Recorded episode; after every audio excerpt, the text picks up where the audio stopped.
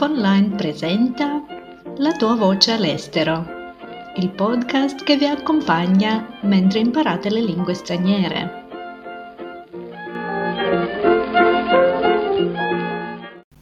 Buongiorno e bentornati. Avete voglia di un caffè? Nella prima puntata abbiamo trovato dentro di noi Ulisse, che secondo Luciano De Crescenzo è la nostra voglia di partire. Allora siamo partiti. Ci siamo trovati in un posto con la lingua nuova, la gente sconosciuta, la mentalità strana. Facendo un viaggio da turisti abbiamo le sensazioni diverse. È più spesso la curiosità che ci spinge e ci accompagna. Ma da immigrati o da expat abbiamo un'esperienza differente, difficile da spiegare, ossia lo shock culturale. Nella pubblicazione Cultural Shock Adjustment to New Cultural Environments, l'autore Oberg ha sviluppato la teoria secondo la quale il concetto di shock culturale contiene quattro fasi distinte. Ognuna di queste fasi presenta certe situazioni e certi sintomi. Vediamo allora quali sono. La prima fase, luna di miele. In questa fase, che può durare da un minimo di due settimane a un massimo di sei mesi, la persona è affascinata da tutto ciò che è nuovo e le differenze tra la nuova e la vecchia cultura vengono viste sotto una luce romantica.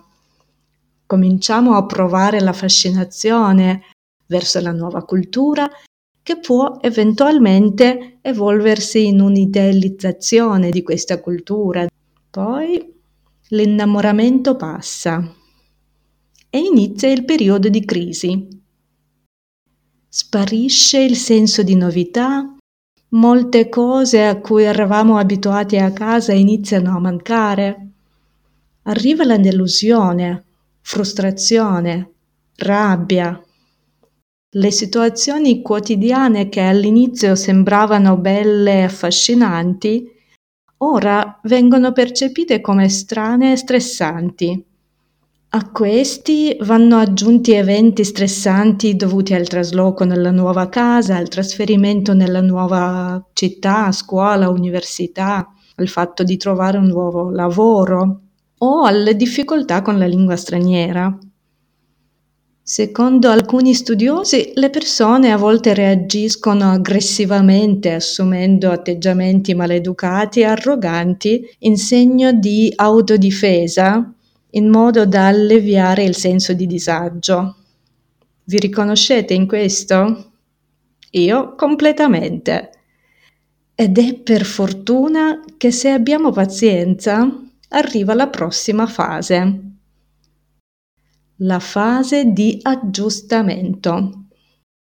Ora siamo consapevoli della nostra nuova situazione e iniziamo ad accettare gli usi e costumi della nuova cultura, vedendone i lati positivi.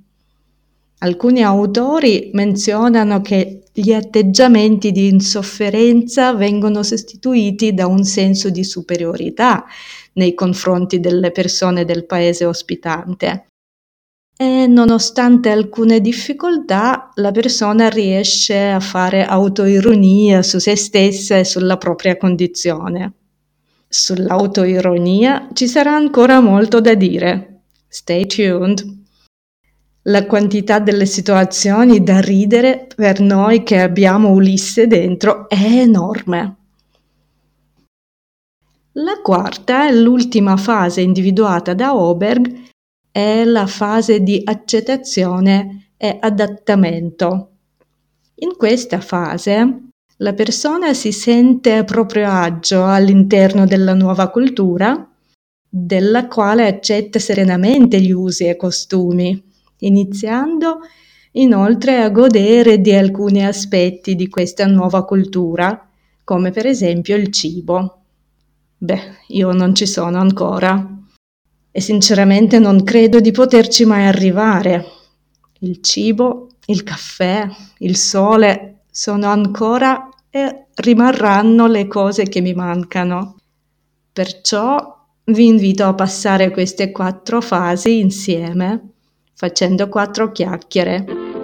Il tempo di un caffè lungo.